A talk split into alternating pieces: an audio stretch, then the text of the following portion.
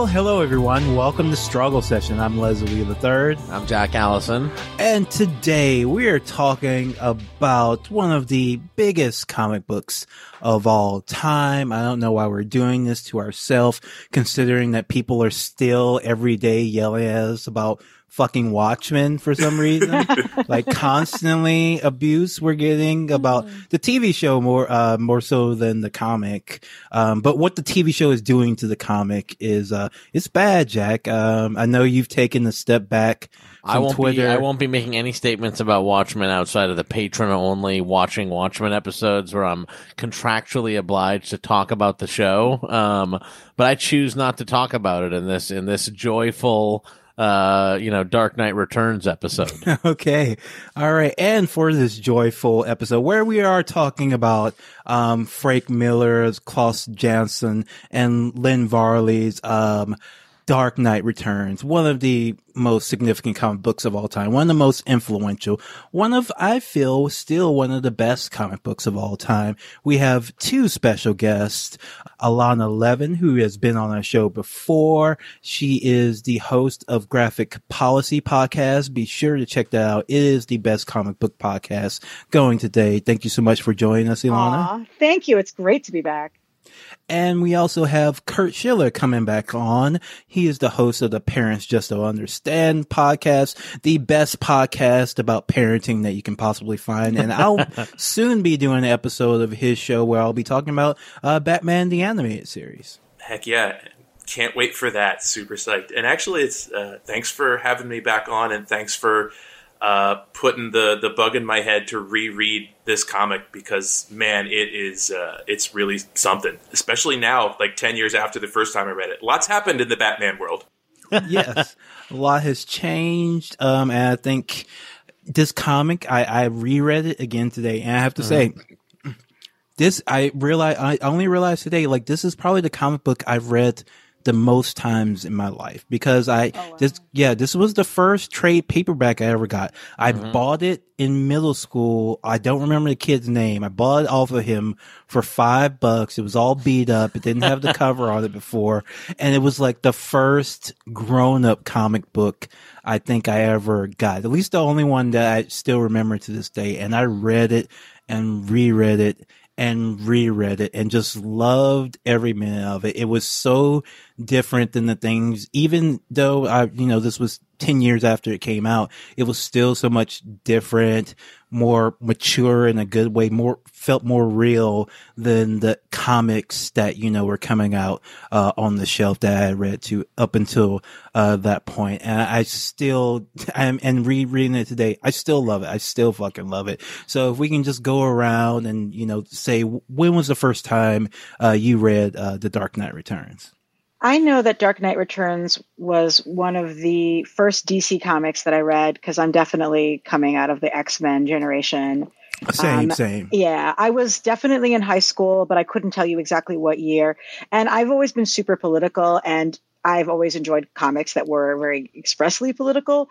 Uh, so I was really excited to read it on those terms. And my brain wasn't quite ready to see someone who was going so hard against basically straw men of the left and straw men of the right at the same time. Yeah. But as a kid, I was like, so like, I don't even know how to feel about this.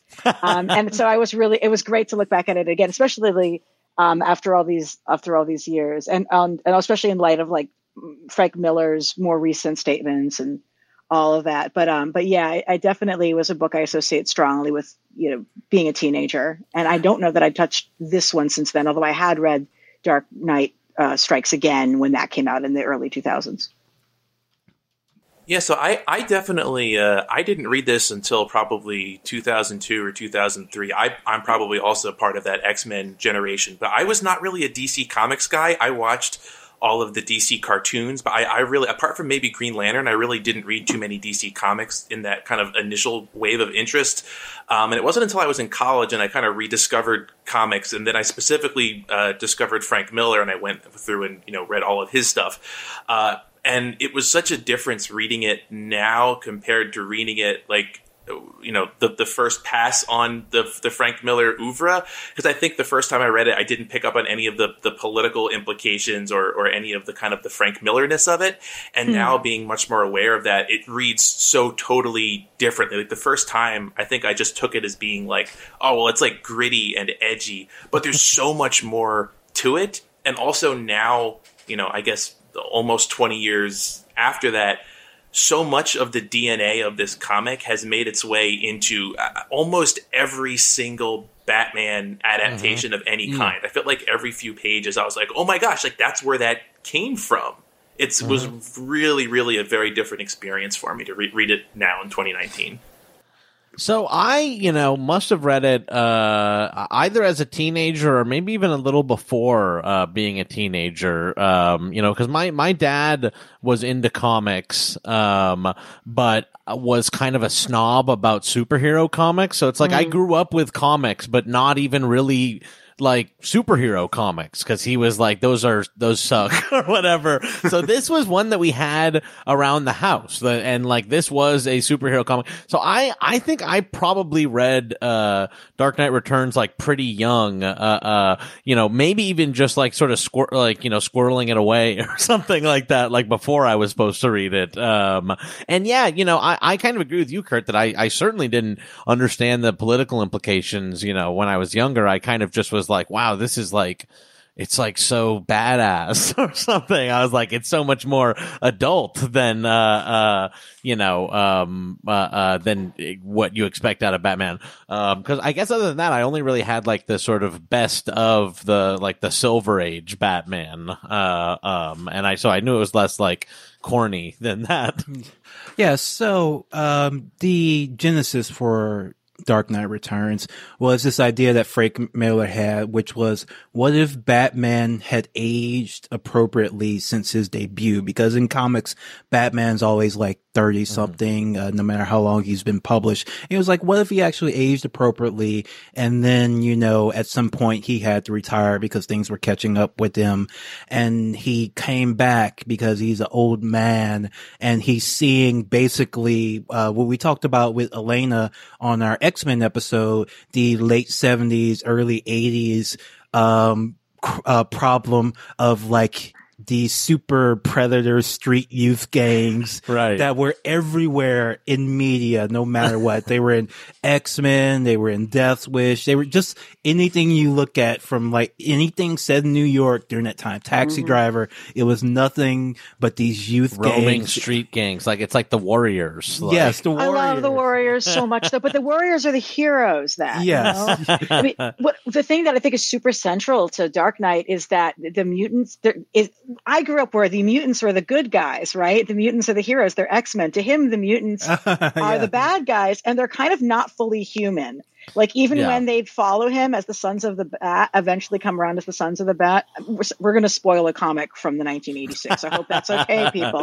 Um, yeah. That it's like they're not fully human to him, and um, that is just a big paradigm shift. Like he does not like those kids, and so I, I think like for those of us from like X Men land, like the idea of these the the mutants are his idea of super predators and so they're like they're not they're, he refers to them even as like rats later mm-hmm. on even once they're already supporting him like he he's not he's not uh, treating them as people. And well, I, th- I, I think that's a little I think that's a little bit unfair because at the end he does say this is where rats live and other rodents, meaning of course bats are rodents. Aww. So what the thing I do like about you know the politics of it is by the end he does turn these this gang who he says are worse than any of the criminals he's faced before who who does say that they're not, not even human at least about the mutant leader especially mm-hmm. he says that you at one point he says you know we never faced any person like him before Dick. Uh, we only fought humans, but by the end, he turns them into his own gang and takes them under his wing. So I do think there is a kind of redemptive arc for this group. They're the ones who yeah. keep the order when all the regular citizens and the Wall Street yeah. people and are the priests out. are like tearing each other apart. They're the ones who like, uh, so it's kind of the suggestion that all we need is to steer the youth properly and they can become become the best of us. Basically, is it is one way to take this comic. we, we just need to turn them into like a fascist paramilitary Right. youth With gang horses. that Yeah. attacks all the criminals.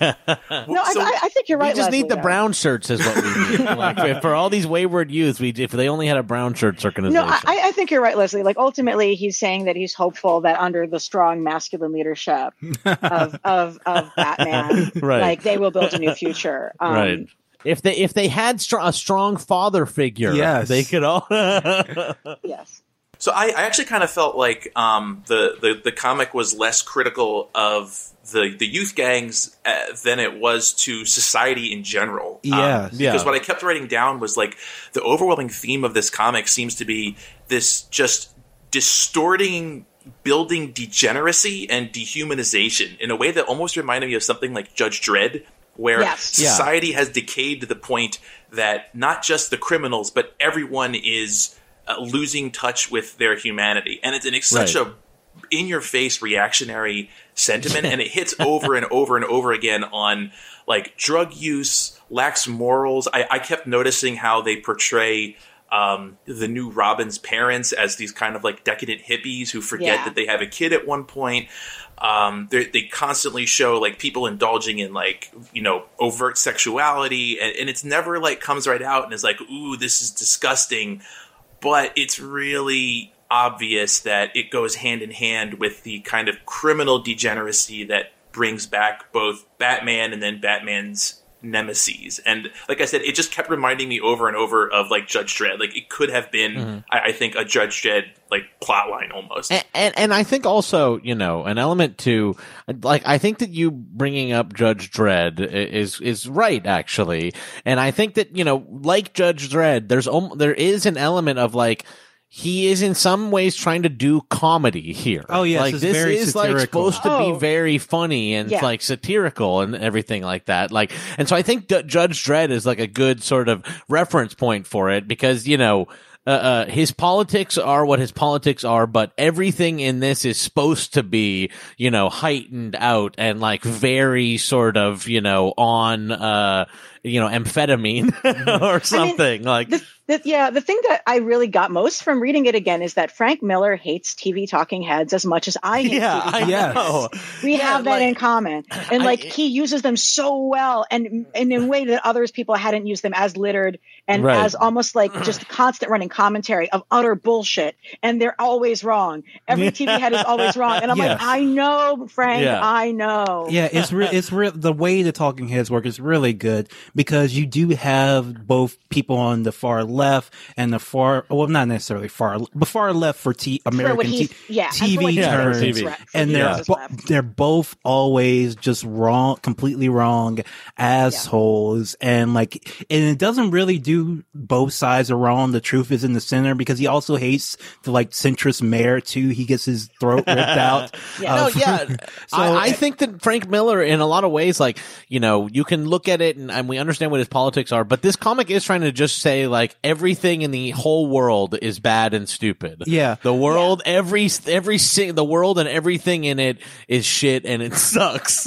no he hates kinda- reagan like he hates reagan Yeah, Yeah, he he hates hates Reagan. Reagan. And when- Absolutely. And yeah. when he when he released Dark Knight Strikes Again in the beginning of the Bush era, I was really excited for it. I'm like, oh, he's gonna fucking take down George W. Bush, which he did do, but then also it just got really, really bad. But like, so it's this weird moment. It's like his politics are not my politics, but there's moments where we align enough that I'm like, yeah, I want to mean that. And then it's like, oh wait, no, you're still sexist. It's complicated. It's a complicated. Yeah, well. I, I almost feel like it's like he's like not even really like you know more is like trying to express like a vision of the world and like try to like in, his comics but like frank miller is just like trying to like look at the world and like make a joke about it kind of like this is a like a, a kind of a funny comic Well, Mil- well, Miller. Well, it's not. It's not. Re- he's not really making a, a necessarily a joke. And I do have some quotes from Miller's politics because I think people have an idea of his politics that are based upon some things he said during the Bush era. But he's given a interview in the Guardian recently where he basically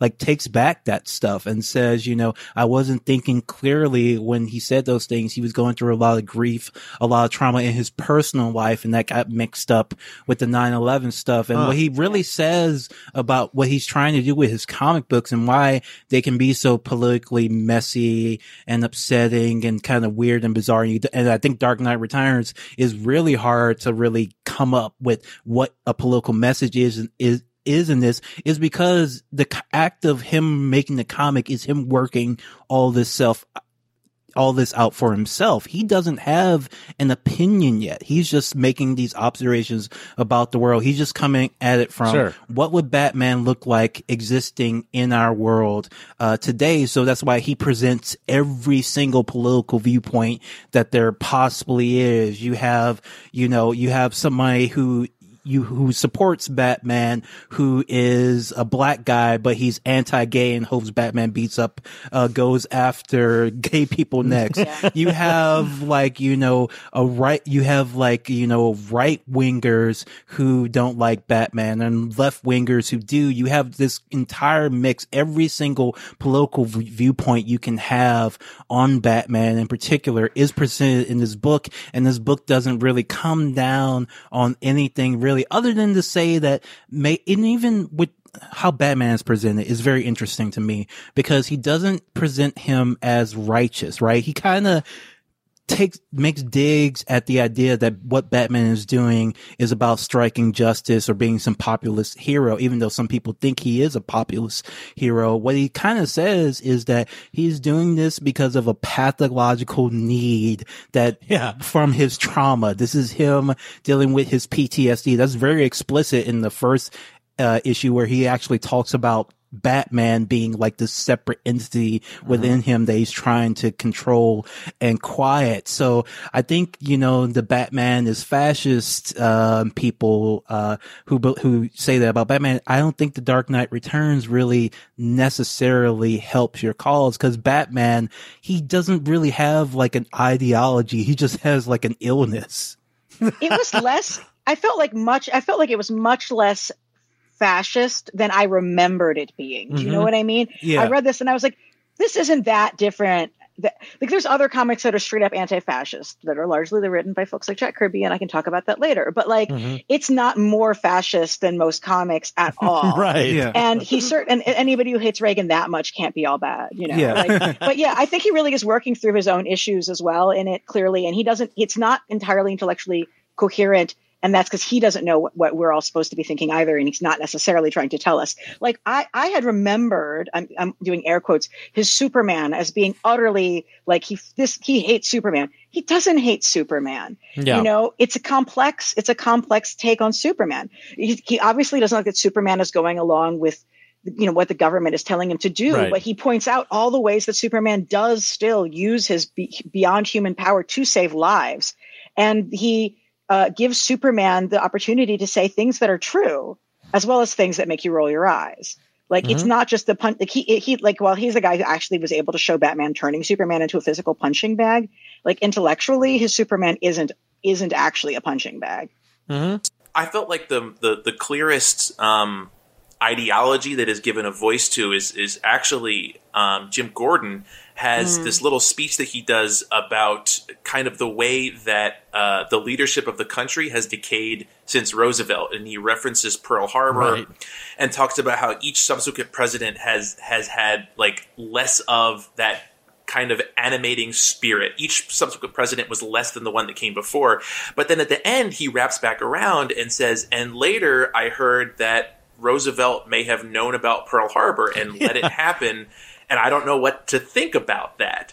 Um, and I, so yeah, it kind of, it lays out a very fascist, like lost glory, uh, like narrative, and then it pulls the rug out from under it. So he's, he's clearly having these notions and but is struggling with what he kind of def- definitely sees as like the reality of the everyone is corrupt in Frank Miller's conception. There is nobody who is completely uncorrupt or untouched by some kind of moral failing or degeneracy. I, I do think that the the heavy focus on the kind of like the the transformative degeneracy of both crime and vice is the closest that it gets to being like fascist.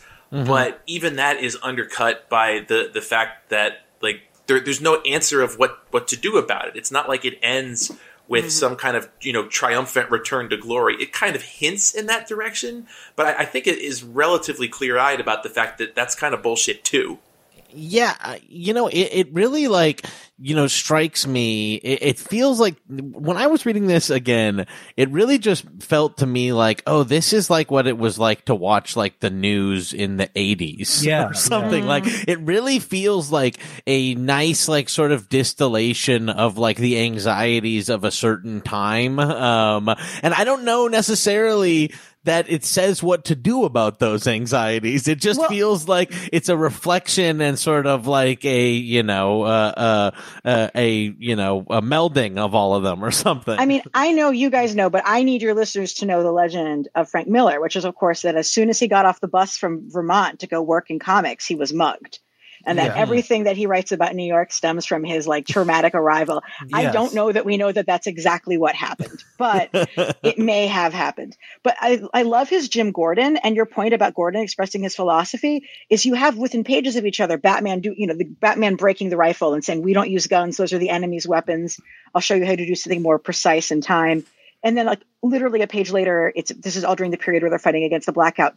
Gordon says, I got my hands on a gun, so people listen to me. And it's just taken as like face value, and he's able to help, you know, mitigate against some of the chaos. But you then do also have a positive representation of people coming in and helping out against the blackout. So he's definitely having his characters uh, conflict against each other and deliver deliver opposing messages and like mm-hmm. leaving it to you to decide how you feel about it. And then there's the Wall Street guy who gets a yeah. gun and is portrayed like within those same pages as yeah. like the worst kind of the human worst. being, while you know the young like street hip hop guy is portrayed as like the sweetest kind of soul and all because he's the one helping people and taking care of burn victims. He even helps like the the pre the priest who was like mad at him and was going to yell at him. So he, it, goes, I mean, there's so much in this comic where it's just like nobody is, I, I really do like enjoy a lot of the things in this comic. I think from a leftist perspective, there's a lot you can take from it. Like I just noticed on this re- reading, like the armed security in front of the White House who yes. basically look like American Nazis, yeah. you know, in front for the Ronald Reagan. And yeah. of course, he, uh, everybody knows he's very unhappy. The reason why Superman is kind of the villain of this book is that he has chosen to work directly for the U.S. government, helping them with a uh, foreign intervention, intervention, which Frank Miller mercilessly mocks. He calls uh, it a police action repeatedly. Yeah, police yeah. action repeatedly. Uh, he has Reagan talking about those, just as those cute little Corto Maltese, they want us there. Like just complete disdain for U.S. Yeah. imperialism in the middle of the 80s you know, Reagan 80s, which I think is, you know, pretty cool uh, uh, politically. There's also something that uh, really quiet in the book, but there's two back to back scenarios where the villains are insurance companies, health insurance companies. Yes the woman on the subway who's attacked um, by the mutants, her story is made all the more sadder because she talks about like how her you know claims for insurance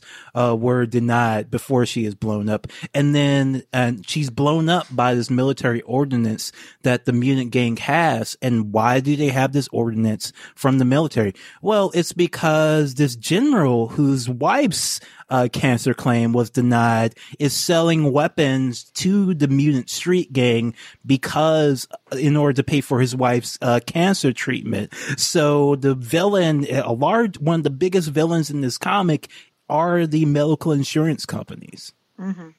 I do think we can't completely um, excuse, you know, Frank Miller and, and, say that like he's he's not uh, he, he's not also um, undercutting what I think are some pretty persuasive criticisms of both Batman as a character and and you know that Watchmen style criticism of superheroes in general because he specifically has the kind of wimpy um, psychoanalyst talking head uh, make the argument that Batman is just going around beating up poor people and he, he, that character is clearly just meant to be there to be mocked. I, I think they even say that he has a book called "Hey, I'm Okay," um, and, and, it's so it's like he's he's clearly putting these these arguments that you know people would make against superheroes in the mouths of characters that are just outright reasonable and mockworthy. Well, see, the I mean, thing, yeah, he, when I was reading it today, I liked that character. He's the most right talking head by far. Yeah. but Frank definitely doesn't. I mean, he's the reason yeah. that Joker gets out and gets to kill all those people. He's the one who is trying to say, well, we're going to try to heal these villains. And what I, what's interesting is that like Bruce himself is also trying to give yes. Harvey a second chance, but then it's proven that it's not possible. Um, that, that's just from an artistic standpoint, though, the scene of of Batman grabbing Har- um, Harvey Dent from the sky, going through the window with that black cape in front of the Lynn Varley colors is just so stunning. Cool. With the description, we tumble like lovers through the window. I was just like, oh, I forgot how good this was. It's yeah. so good there's great like noir detective style narration throughout. It, it, it, kind of peters off as it goes on, but it, it's it starts really really like hot and heavy with it. And as someone who who loves that that kind of stereotypical like Raymond Chandler noir detective stuff, that yeah. stuff was really firing on all cylinders for me. Yeah. I mean, I, I think that the, the, the the piece that I politically is still very like clear to me that I there's I don't think you can get a, away from is like it really doesn't like women at all. Like the whole portrayal of Selina Kyle is just insulting and creepy. Um, you know, the only women in it who show any strength are very presented in a, in a more masculine way. Um, and they're they're great characters. Don't get me wrong, but like Joker's effeminacy is portrayed as being part of him being dangerous and sick and subversive.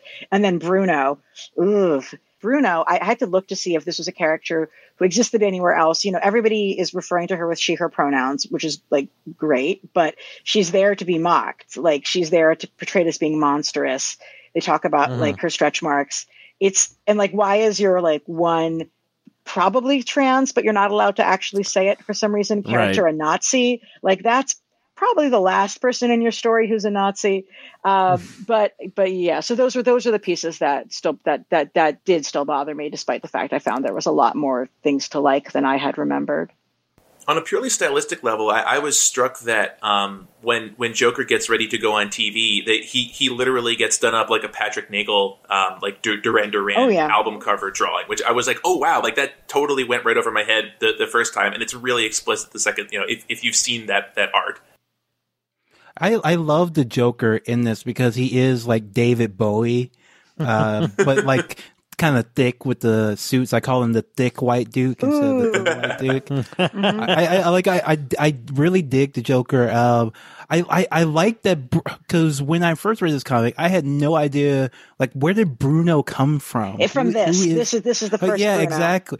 And right. I just like uh, like trying to work back what the backstory is like with Bruno and the Joker, how they hooked up. That just fascinated me like endlessly. And uh, uh but I, I can understand why you may be uh it may be problematic to b- portray the only you know yeah not non gender conforming character as a Nazi. But if you look at the new Watchmen TV show, you will actually find that portraying a marginalized person as a Nazi is actually woke. So and representation representation does matter. So. And I would also mention though also that Joker is himself not gender nonconforming and therefore highly suspect. So I do yeah. think this is the one area that I feel like is pretty indisputably not okay. But I did feel like there was there was a lot more nuance happening in everything than, than folks than, than I had led myself to believe over mm-hmm. the dialogue over the years. If that makes any sense. Kurt, you mentioned earlier like Vice is portrayed kind of negatively, but there is like one scene that it also goes like directly against that, and that's the um, Travis Bickle, uh, theater shooter, right? Who go, uh, the guy who goes into the, um, a, a, porno theater and starts shooting up people. And he's just portrayed as you know completely unhinged completely wrong. He has all these you know reactionary regressive uh, ideas about sex. And he's also thinks that led zeppelin uh, has you know satanic lyrics uh, w- embedded within it, which is also like a t- critique of like the liberal reaction to like uh, rock and roll and transgressive music. And of course, the media report it also attacks the media because they report it as a Batman related shooting, Yeah. even though it has absolutely nothing uh, to do with Batman. Well, that's that's ridiculous. That would never happen. I can't think of any time. you know, that's. I, I can't think of anything similar to that in, in you know in modern news. I did think it was interesting that um, I, I think when they showed the theater uh, shooter, they explicitly mentioned that he's been listening to like a televangelist, basically, who, who's been giving him these messages, and um, I think that that was the point where I started thinking about so much of this uh, comic has to do with the notion that there are these like viral or like infective influences floating around in culture Memes. and that people yeah memes basically yeah and that uh, it, once society reaches a certain point people just seem to become susceptible to them.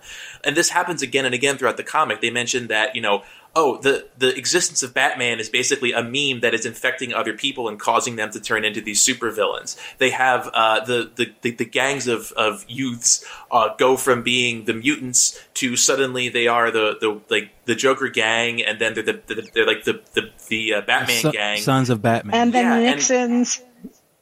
Yeah, the Nixons too. And it's just like everyone in this comic is under the sway of some kind of like infective pathology, up to it, maybe even including Bruce Wayne. Or, or I mean, his he seems to have like he, he's definitely in the grips of this external psychosis that he's internalized, almost like his his id. I almost felt like it was his his id escaping out of him and into the city at large, and then just running running rampant over it. Yeah, it does. This comic does treat Batman as a viral, kind of like a viral infection that makes some, that ruins some people's lives, that helps only a few, mostly just helps Bruce. There's this idea uh, about Batman that, you know, Gotham City run by, you know, crooked cops and gangs, right? And then Batman comes along, beats up all the bad cops, um, beats up all the gangs, but then the super criminals come along and they're so much worse than the gangs because all they want to do, they don't just want money or to sell drugs. They want to like kill as many people as possible. And that it is Batman's fault for, uh, creating them. And this is something that is, you know, talked about in like, uh, Jeph Loeb's book, like The Long Halloween. Um, they kind of proposed this idea. And I think it kind of might originate with Frank Miller, um, that Batman himself is ultimately responsible for everything that say the Joker or the Penguin does because these, this sort of criminal wouldn't exist, um, without him. And yeah, and there's certain like it's interesting how there's certain triggers that set off um, both Batman's Batman-ness. Like at the beginning, he you know he he sees the Mask of Zorro. I, I think it was on TV, and Yeah. he's like, "Oh no, like I can't watch this. It's going to bring me back into that." And then it Yeah. does.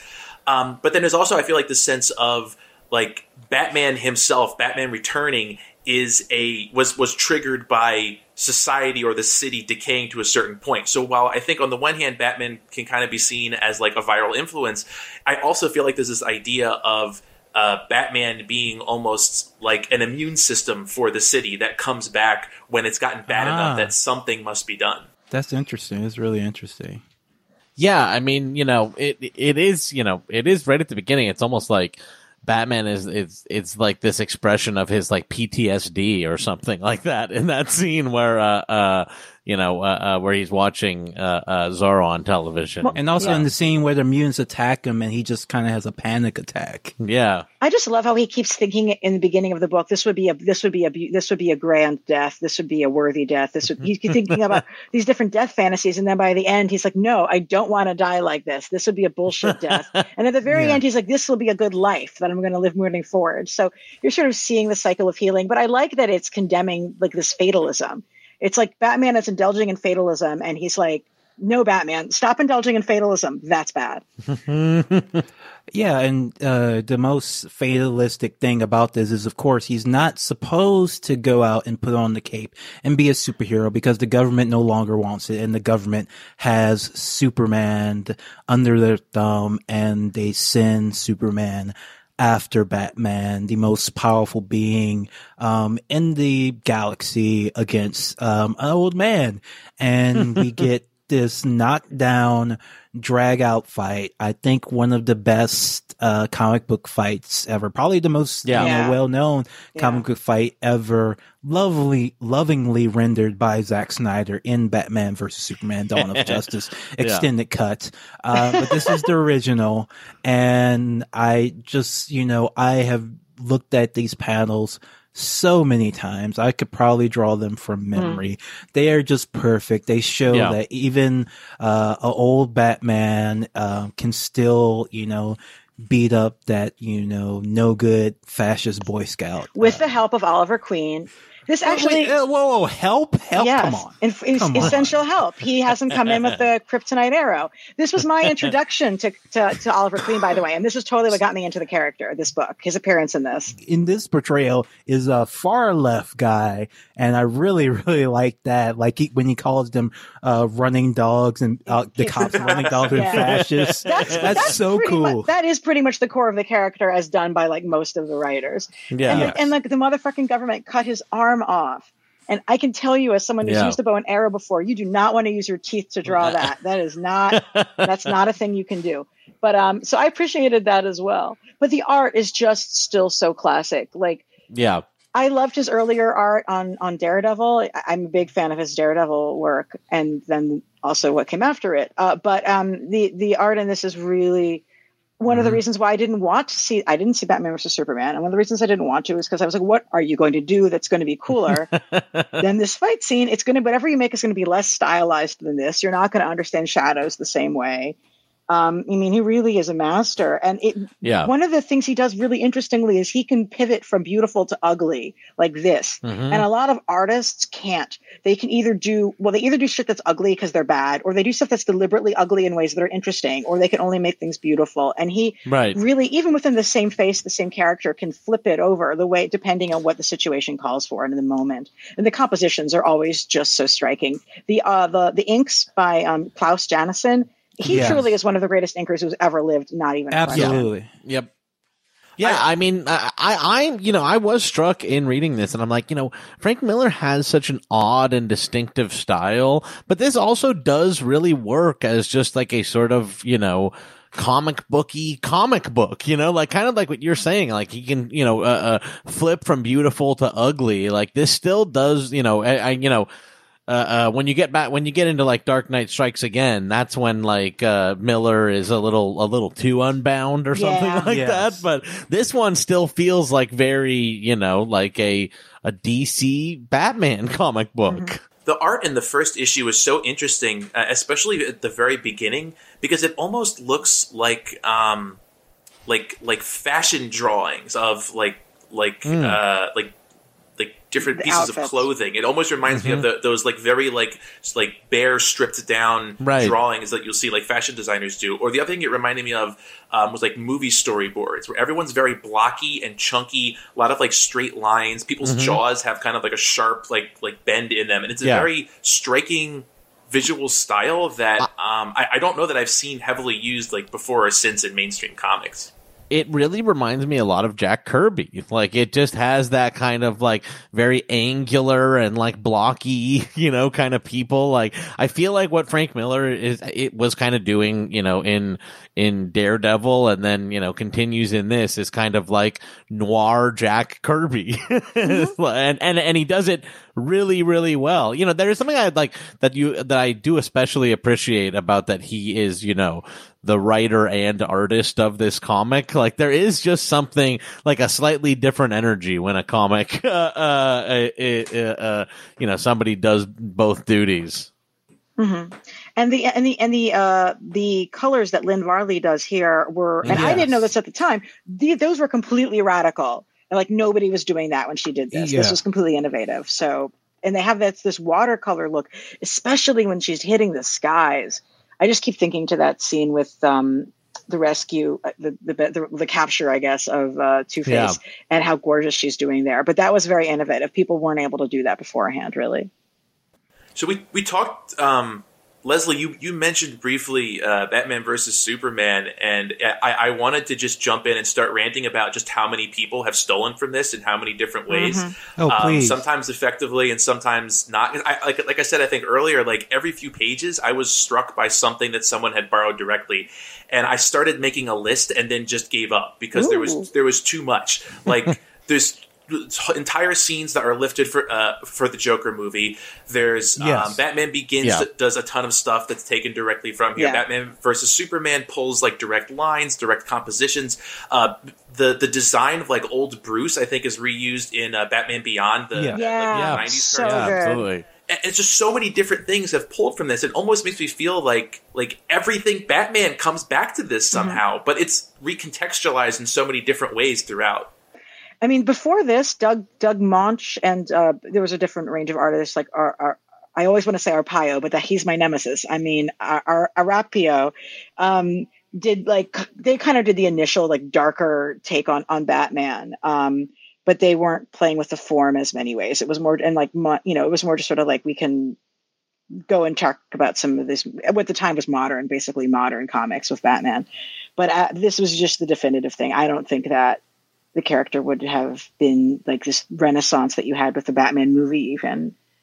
You know, yeah, yeah, because uh, what what the cool thing about this comic is, first of all, it's all self-contained. You can just read these four issues, and you don't need anything, know anything that comes before or after. Right. Even the references to things like Jason being killed, well, he actually hadn't died in the comics yet. That was something that was just, you know, for this story, this alternate um, future style Batman. That was not wow. referenced before. Like Bruno. Well, we being... know we know which phone number Frank Miller called. Oh. yeah, I had forgotten that those seeds were planted in this when I um, was looking when I when I you know when I, I was looking at the the second book and I had completely forgotten that Jason being dead. But, but you know we have no idea what happened to uh, to to Dick in this. Yeah, thankfully, because the Dark Knight Strikes Again um, version doesn't make any sense with this one. The I, Jason one, no, not at all. Yeah. Wait, wait, is it is it Jason? It's Jason. Dark? It's Jason. And like I don't remember what they ended up ha- the, the, the the the the the evil Joker guy is Jason. I don't know what they ended up having be the case with. Um, oh, I thought that I thought it was. I haven't read it's it. It's not years. Dick. It's Jason. And he's just like, you couldn't cut the mustard. And I'm like, you keep repeating this phrase. it's giving me the willies. And I just want the thing I wanted to say about Dark Knight Strikes Again is I've never seen a comment starts comic start so strong and then plummet off a cliff as much as that book. It was just striking yeah. to me. I mean, look, uh, there is like I, maybe I I have some fond memories. I haven't read it in a very long time. I was like trying to read it when we were on a road trip recently, mm. Leslie, and like uh, I was in the first like issue and a half, kind of like this maybe is like better than people remember, but mm-hmm. yeah, it, it just it gets like. uh it gets to be like a slog actually which is is you know I, I i don't really mind the like you know, weird design choices and like the, the sort of like, you know, very, uh, uh, neon color and everything like that. But the story gets like to be kind of like unwieldy and, uh, like a little bit boring, actually. Yeah, because you don't need, you know, a second you need this book ends. It has an ending. Uh, it has a definitive ending, and the only thing you can do with a sequel is, you know, raise the stakes and bring back all these, you know, other superheroes. And it's just not nearly as yeah. interesting as this story about this one old guy, you know, on his last um, mission where he's supposed to, you know, die at the end, but he, you know, ends up tricking everybody and survives. Like that's so much more interesting yeah. than like yeah. finding out and about where Lex Luthor and the City of Kandor and all it, Hawkman. And all but like. Lex Luthor is basically the president, and the president is a hologram. Is like a compelling yeah. moment for the year 2002. you know, I, I, I don't know, and I just loved the scene of the atom battling the uh like the the, the microscopic worm in the petri dish. That is some stunning fucking yeah. art. I love it. It's so strong. And then the whole thing just really ran off a cliff. I mean, the sexism in the second volume is so much more pronounced and unnecessary and weird. Um, Yeah. and it, I've just the first the first issue of it was great, and the second was a mix, and the third was just like this is trash, burn it. It was bizarre to me to have something fall off a cliff that steep, and then Wow. I haven't Oh. touched the others after that. I haven't Yeah. read the new thing yet. The like, I guess he's not like he's not doing the art, right? Like it's No. like Jim Lee art, and uh N- yeah, I haven't, I haven't read it yet. No, I mean one of them was good. Like I mean, sorry, it, I, I never read it. It was good. It was a good artist. I mean, as opposed to Jim Lee, it was David Mazzucchelli who he worked. Oh with. yeah, okay, I'm sure. a fan of Mazzucchelli, but I still was just Yeah. like, I don't need this. I don't need this. And the, the new Superman is like super like he joins the Navy SEALs, and like I don't need that. the, uh, the master race is done by uh, Andy Kubert and Klaus Janson is back on it. It looks good, but not as good as you know as as this does. And uh, Elana, I actually looked up. It is Dick Grayson in Dark Knight Strikes. No way. Yeah, it's Dick Oh. Grayson. So, and uh, to answer what happened to Jason, and I think this is maybe if you're going to read any of the follow up comics, read uh, Dark Knight Returns: The Last Crusade. It's a one shot that that that shows Batman's last mission. Uh, the art is Frank Miller and uh, Brian Azzarello write together, and John Romita Jr. does the art. And it of all of these, it's the um, the sequels. It's probably the best looking and probably has the closest ties to the actual sort of stakes that are in this original comic. It's just about Batman going out about his day on his last mission. He encounters uh, Killer Croc and Killer Croc kind of beats him. Um, we get a little bit of Poison Ivy and then we do get the final, you know, Jason fucking up and ended up getting uh, killed by the Joker, similar to what, how he does in the regular, you know, uh, DC universe.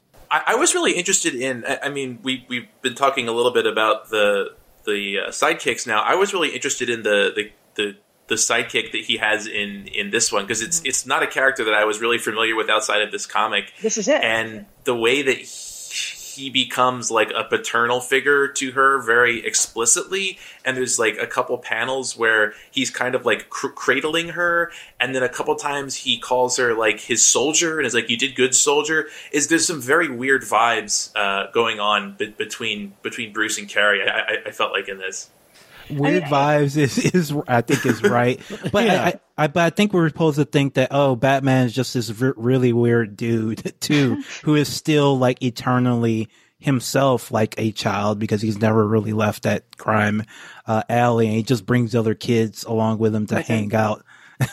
I mean, I I liked and appreciated that it was they brought in a girl Robin. Like this was the yeah, there's been one girl Robin since briefly Stephanie Brown was actually titled Robin. But, yeah, for um, like two issues, right? And then Black bullshit. Mask like And then killed le- her. and then Leslie she killed, killed her her. because she had to be pregnant. It was like you, mm, classist, very. Oh yeah, like Leslie killed. Yeah, like didn't the doctor kill her? Like Yeah, wasn't even because- Black, Black Mask. because because she was so upset with how Bruce keeps bringing th- these kids into he wanted like, to teach his him a war. lesson, And right. she was like, I can't let another one have to suffer all the things that, even though like Dick and Tim are pretty like okay, like they seem Yeah. pretty fair, fairly well adjusted. She was still like, I can't let this happen again. Lets her die. Jesus. anyway, so Carrie, I was excited that she was a girl. I appre- I appreciated that, and it was cool to have you know like that that character in there and her just can doedness and you know, going out and finding Batman.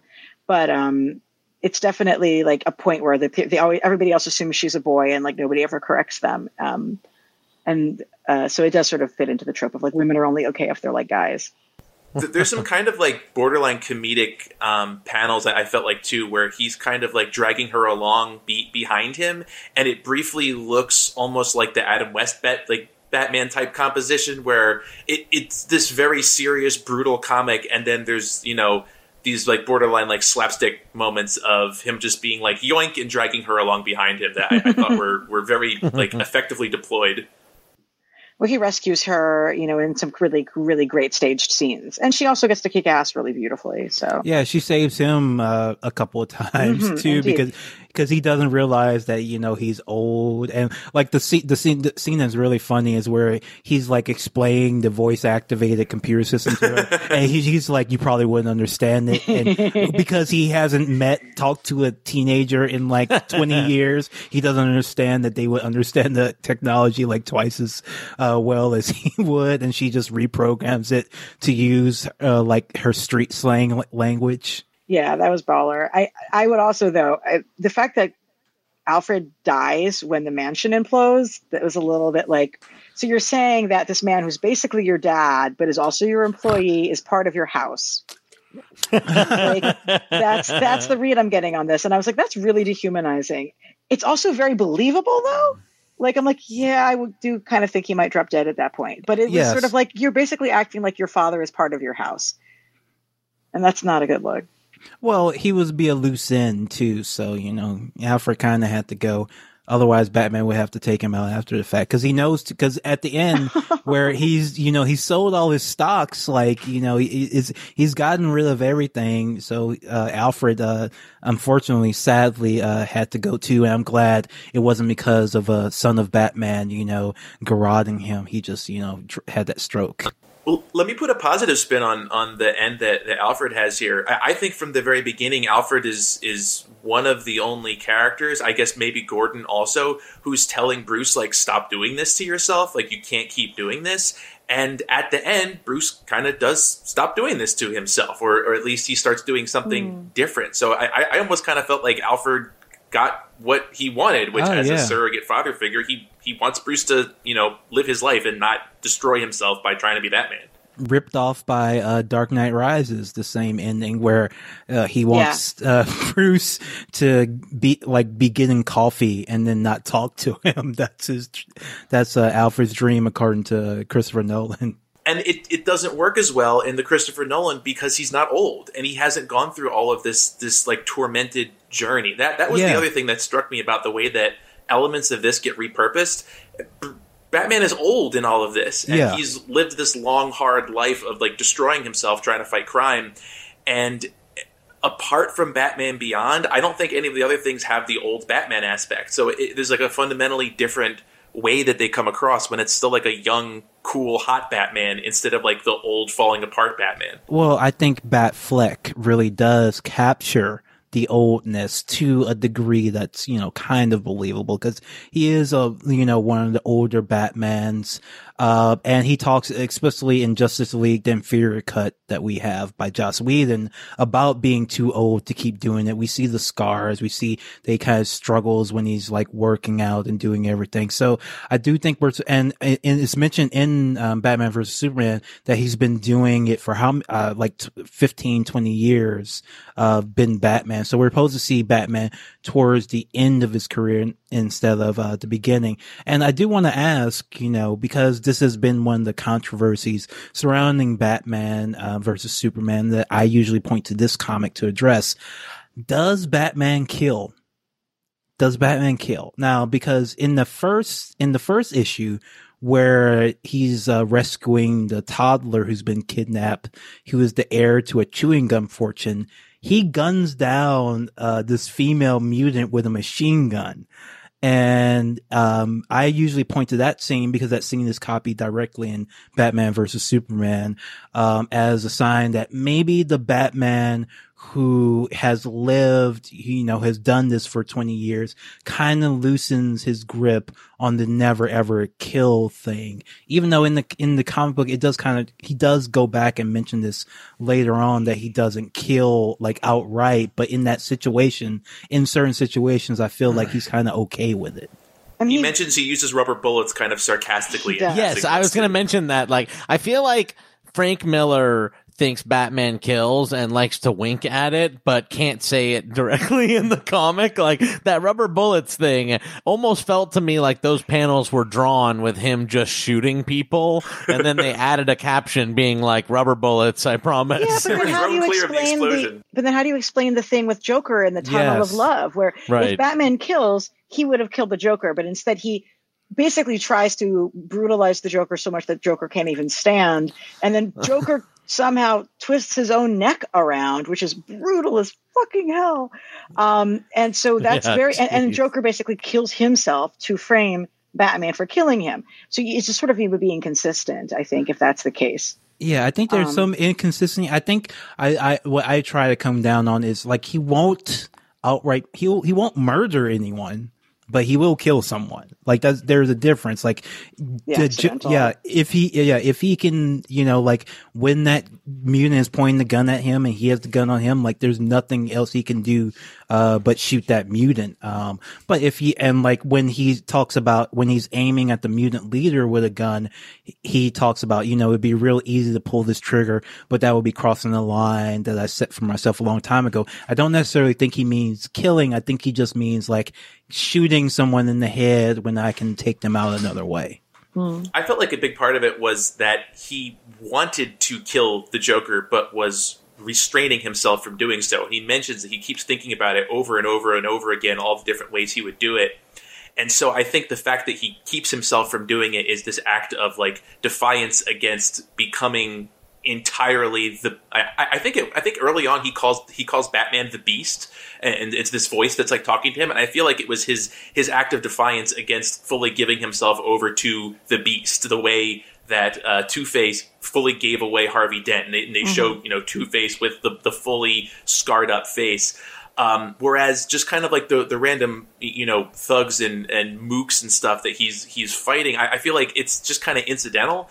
Um, and actually, I, I found so I, I was recently rewatching, or I was recently watching for the first time Batman versus Superman, and watching that and then reading this, I, I felt like the criticism and the complaints about how Batman and violence were handled in that were just kind of pointless compared to because it's it's basically the same as it is in here. Where he's just kind of indiscriminately blowing stuff up and shooting things. He doesn't sit down, as you said, Leslie, and try to murder someone, but he doesn't seem to really mind if somebody dies because you know he shot their car or whatever and it and it, it blew up. And look, I mean, this is a character who has as more writers and artists than anybody in the world could possibly Yes. imagine. It's never going to be consistent, you know. And, and I, I want to talk briefly about, you know, the Batman versus Joker relationship as presented in this. And I mm-hmm. feel like this is Frank Miller saying that, I don't know, like the idea of Batman and Joker is kind of being in this almost romantic relationship. He kind of takes that seriously, but then he says like, that's bullshit, right? I mean, not romantic, but like, how do you say it? Like parasitic relationship with one another. Like they need each other to survive, that sort of thing. Like he kind even though they, like they go in the tunnel of love, but they end up like trying to like straight up murder each other. There is no next time, um, for them. They're not going to do this forever. Batman is sick of them. And then when Joker is dead, he spits on his corpse before setting it on fire, showing like a sort of like a Batman take that I prefer, where he just looks at the Joker as you know this completely um, depraved uh, creature who he wants um, really nothing uh, to do with. Yeah, and uh, the the way that Joker is portrayed in this is he mentions a bunch of times how how cunning and clever Joker is. I think when when he sees the the bomb on the helicopter, he says like almost as if Joker designed it. Um, but then once Joker gets out, his his whole drive seems to be to just keep ratcheting it up and acting more and more like off the hook until Batman just can't help but do something about it, which I think is a really interesting Yeah. idea that their relationship has come back to in, in a lot of different media. But I felt like it was really effective here because uh, Joker conveys that v- very quickly and effectively, and also they show uh, like there's uh, thousands of people are killed by the Joker in his brief like rampage. Like he, he Yeah, it's still in the people. hundreds. It's still in the hundreds. It's like 200 in the audience and like 20 at the fair. And then I guess some in the building that they blow up. Maybe a the another Toy Man's more. bomb. Yeah. Yeah. But you know, I think that Joker's goal is he wants to goad Batman into killing him because that will be the ultimate triumph for Joker. Yeah. So I guess he kind of wins, but he doesn't, I guess, because Batman doesn't kill him. But yeah, but I think like that's his goal. Like he wants to be able to destroy the dream of Batman, and that would mean luring him into killing him in particular. I still love the choice of it being in the tunnel of love. It's just like a very bold and entertaining metaphor for that.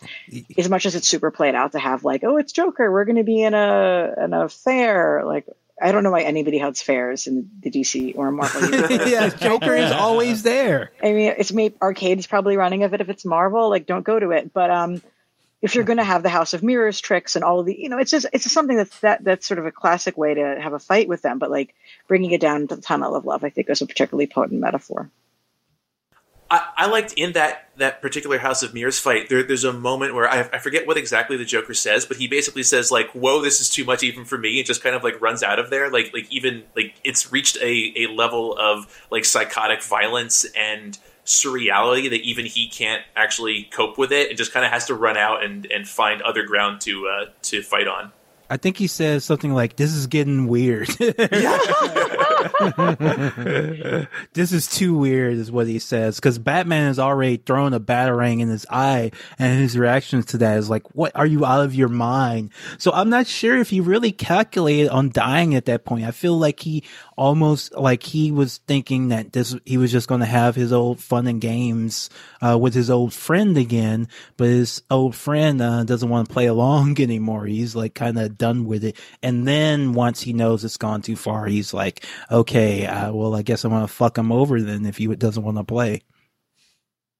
I had one other thought about um, the the violence and the the talk about the tunnel of love reminded me of this because there, there's a there's a line right as he's going into the tunnel of love where Batman says he, he's looking at the the people that Joker is just kind of indiscriminately killing as he runs through, through the crowd, and I think he says that's two more dead because of me, me. two Yeah. more people I have killed. So I think that kind of going back to the bet does Batman kill? I think Batman thinks that Batman kills. Maybe again, maybe not murders, but he definitely thinks that there are people who are dead because of his actions, which like I feel like is almost like six of one, half dozen the other at that point. And basically, every Jason Todd storyline that I've run into is all just Jason Todd obsessing about this particular thing, like in the modern Yes. era.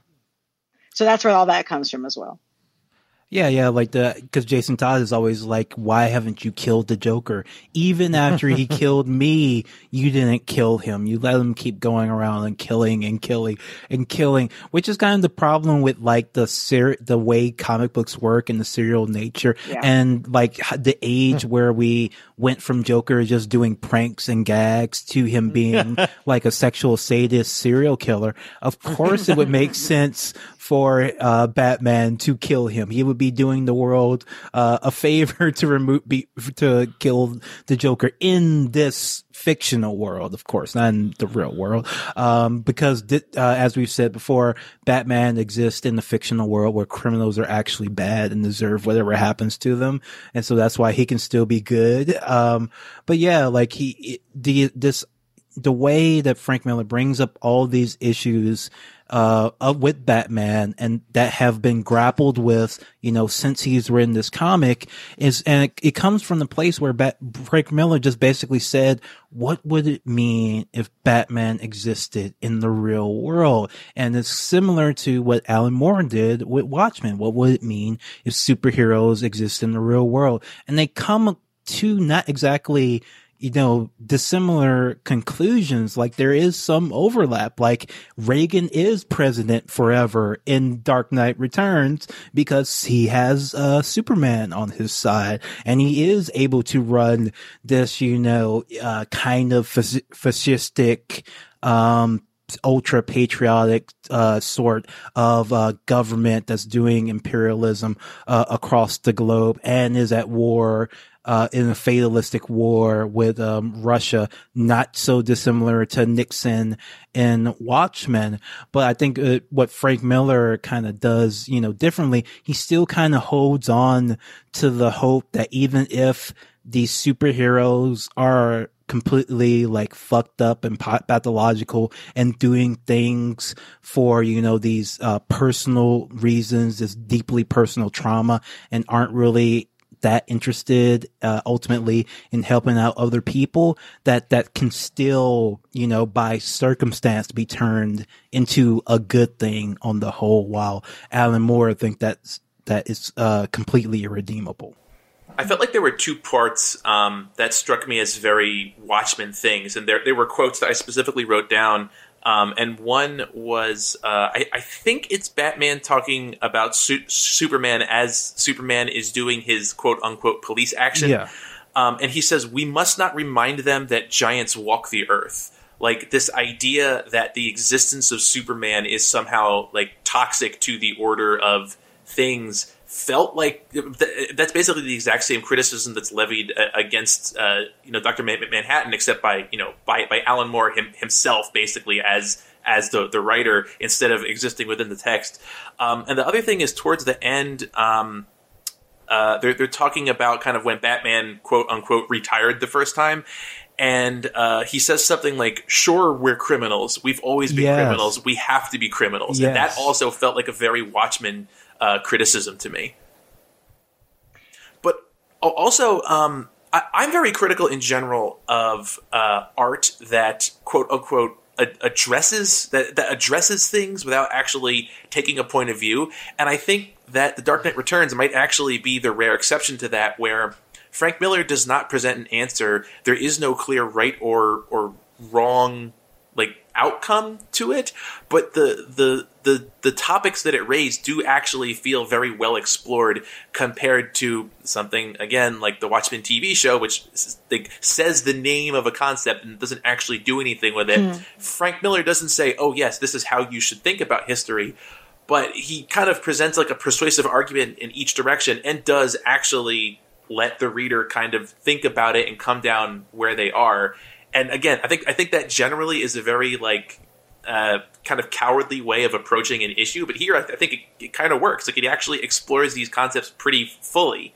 I mean, some of his straw men are liberal straw men. Like, I don't think people who are doing actual restorative justice work are like, let's go release the Joker since he pretends is like he's going along. It's like that's nobody's actually worked with the victims of the crime, actually. So that's not restorative justice.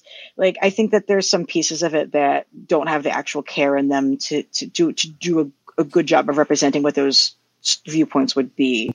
I, well, I do think there's a counterpoint where Bruce, i when when it's talking about Two Face, he he does want Two Face to get out and get healthy, and he like talks shit about Gordon. He talks mad shit about Gordon to the um reporter that asked him about you know Harvey Dent. Like he wants him to get a second chance. So all those people who are saying Batman should just use his money uh, to help criminals, well, we see how that worked out, didn't it?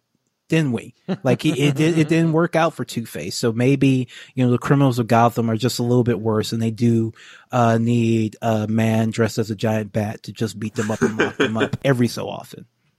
I do love the part where where Two Face asks Batman like what he sees, and it shows you again that Two Face feels that he has become fully Two Face instead of fully Harvey Dent, and Batman says, "I see a reflection." Yes. and it's very much like a oh wow, like it's very explicit about like these guys are basically struggling with the same thing, just Yeah. coming at it from different directions. All right. So we've talked so much uh, about uh, Dark Knight Returns.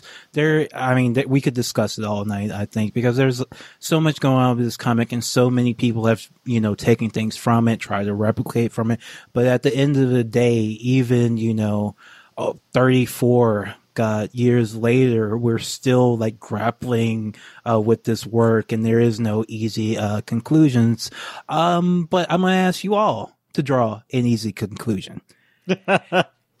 Pro for or against Batman in Dark Knight Returns? We'll start with you, Jack. I, I'm going to make the same argument, you know, uh, uh, that you make about Law and Order, um, uh, you know, which is that, you know, this work takes place in a fictional world, uh, and it, this is a fictional, weird world that's been, uh, you know, through the uh, uh, bizarre prism of Frank Miller's mind. Um, and so I, I stand with Batman in, in Dark Knight Returns. Uh, and I think he did what was necessary, uh, uh, in an uh, unjust and ugly world. I'm gonna say um, tepidly pro Batman, but strongly pro Bruce Wayne. I kind of feel like the the conception that this comic presents is that Batman is a beast that needs to occasionally be unleashed by Bruce Wayne upon the world in reaction to like decay. Um, and I think that the message it comes across with is that without that mitigating Bruce Wayne uh, kind of attendant factor, it would be fully destructive. Um, but I think as a tool, I, I, I don't think you can get away from the, the conception of this being a fictional world with its own internal logic. A, I don't think you can do anything about Batman emerging as how Frank Miller sees it. Like Batman is going to come around when it gets bad enough, and within the existence of the world, it does seem to have been the necessary catalyst to get things back on track. Although that did also involve like a limited nuclear exchange with U.S. and and the Look, Soviet Union. You gotta crack a few eggs, okay? Yeah, exactly. You have to crack a few Supermans um, to to make a Justice omelet. So I- I'm going to say pro pro Batman, strongly pro Bruce Wayne. Boy, I I just wanted to say that I this was much less right wing than I expected it to be based on how racist 300 is and all of the other things I've been thinking about recently. So I'm still a little bit like, oh, this isn't at all. It's terrible. You know, this isn't super racist like I thought it was, but it is still really fucked up.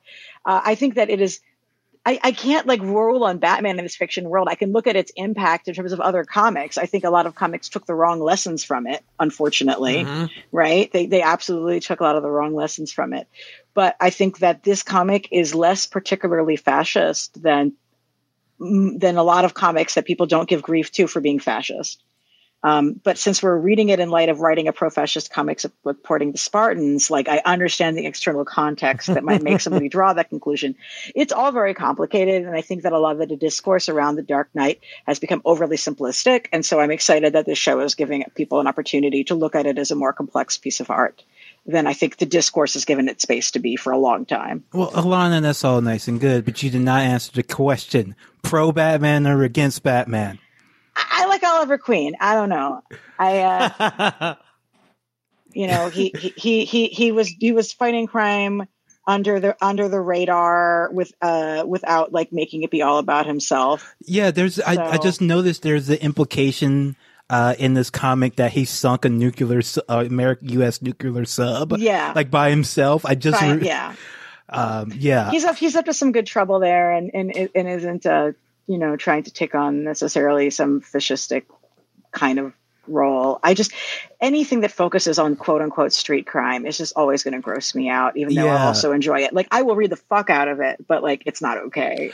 yeah, yeah. I, I, I- have, to, you know, I, I you know, as the final uh, word on this, I do have to say that reading this comic, it's really hard um, to say that Batman is doing is bad. You know, he's doing a good thing for the wrong reasons in a bad way.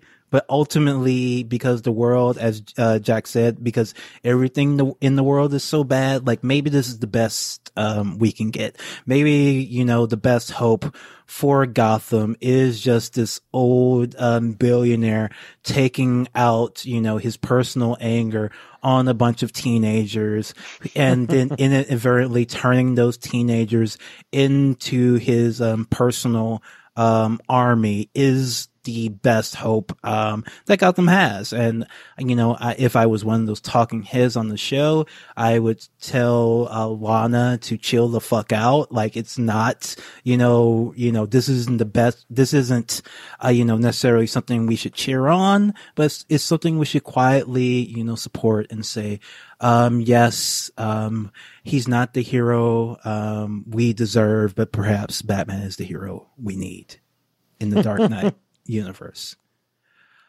All right, folks, that was struggle session. Uh, thank you so much for listening to us. Uh, Kurt, where can people find you? Yeah, so uh, I can be found on Twitter at, at Kurt M. Schiller.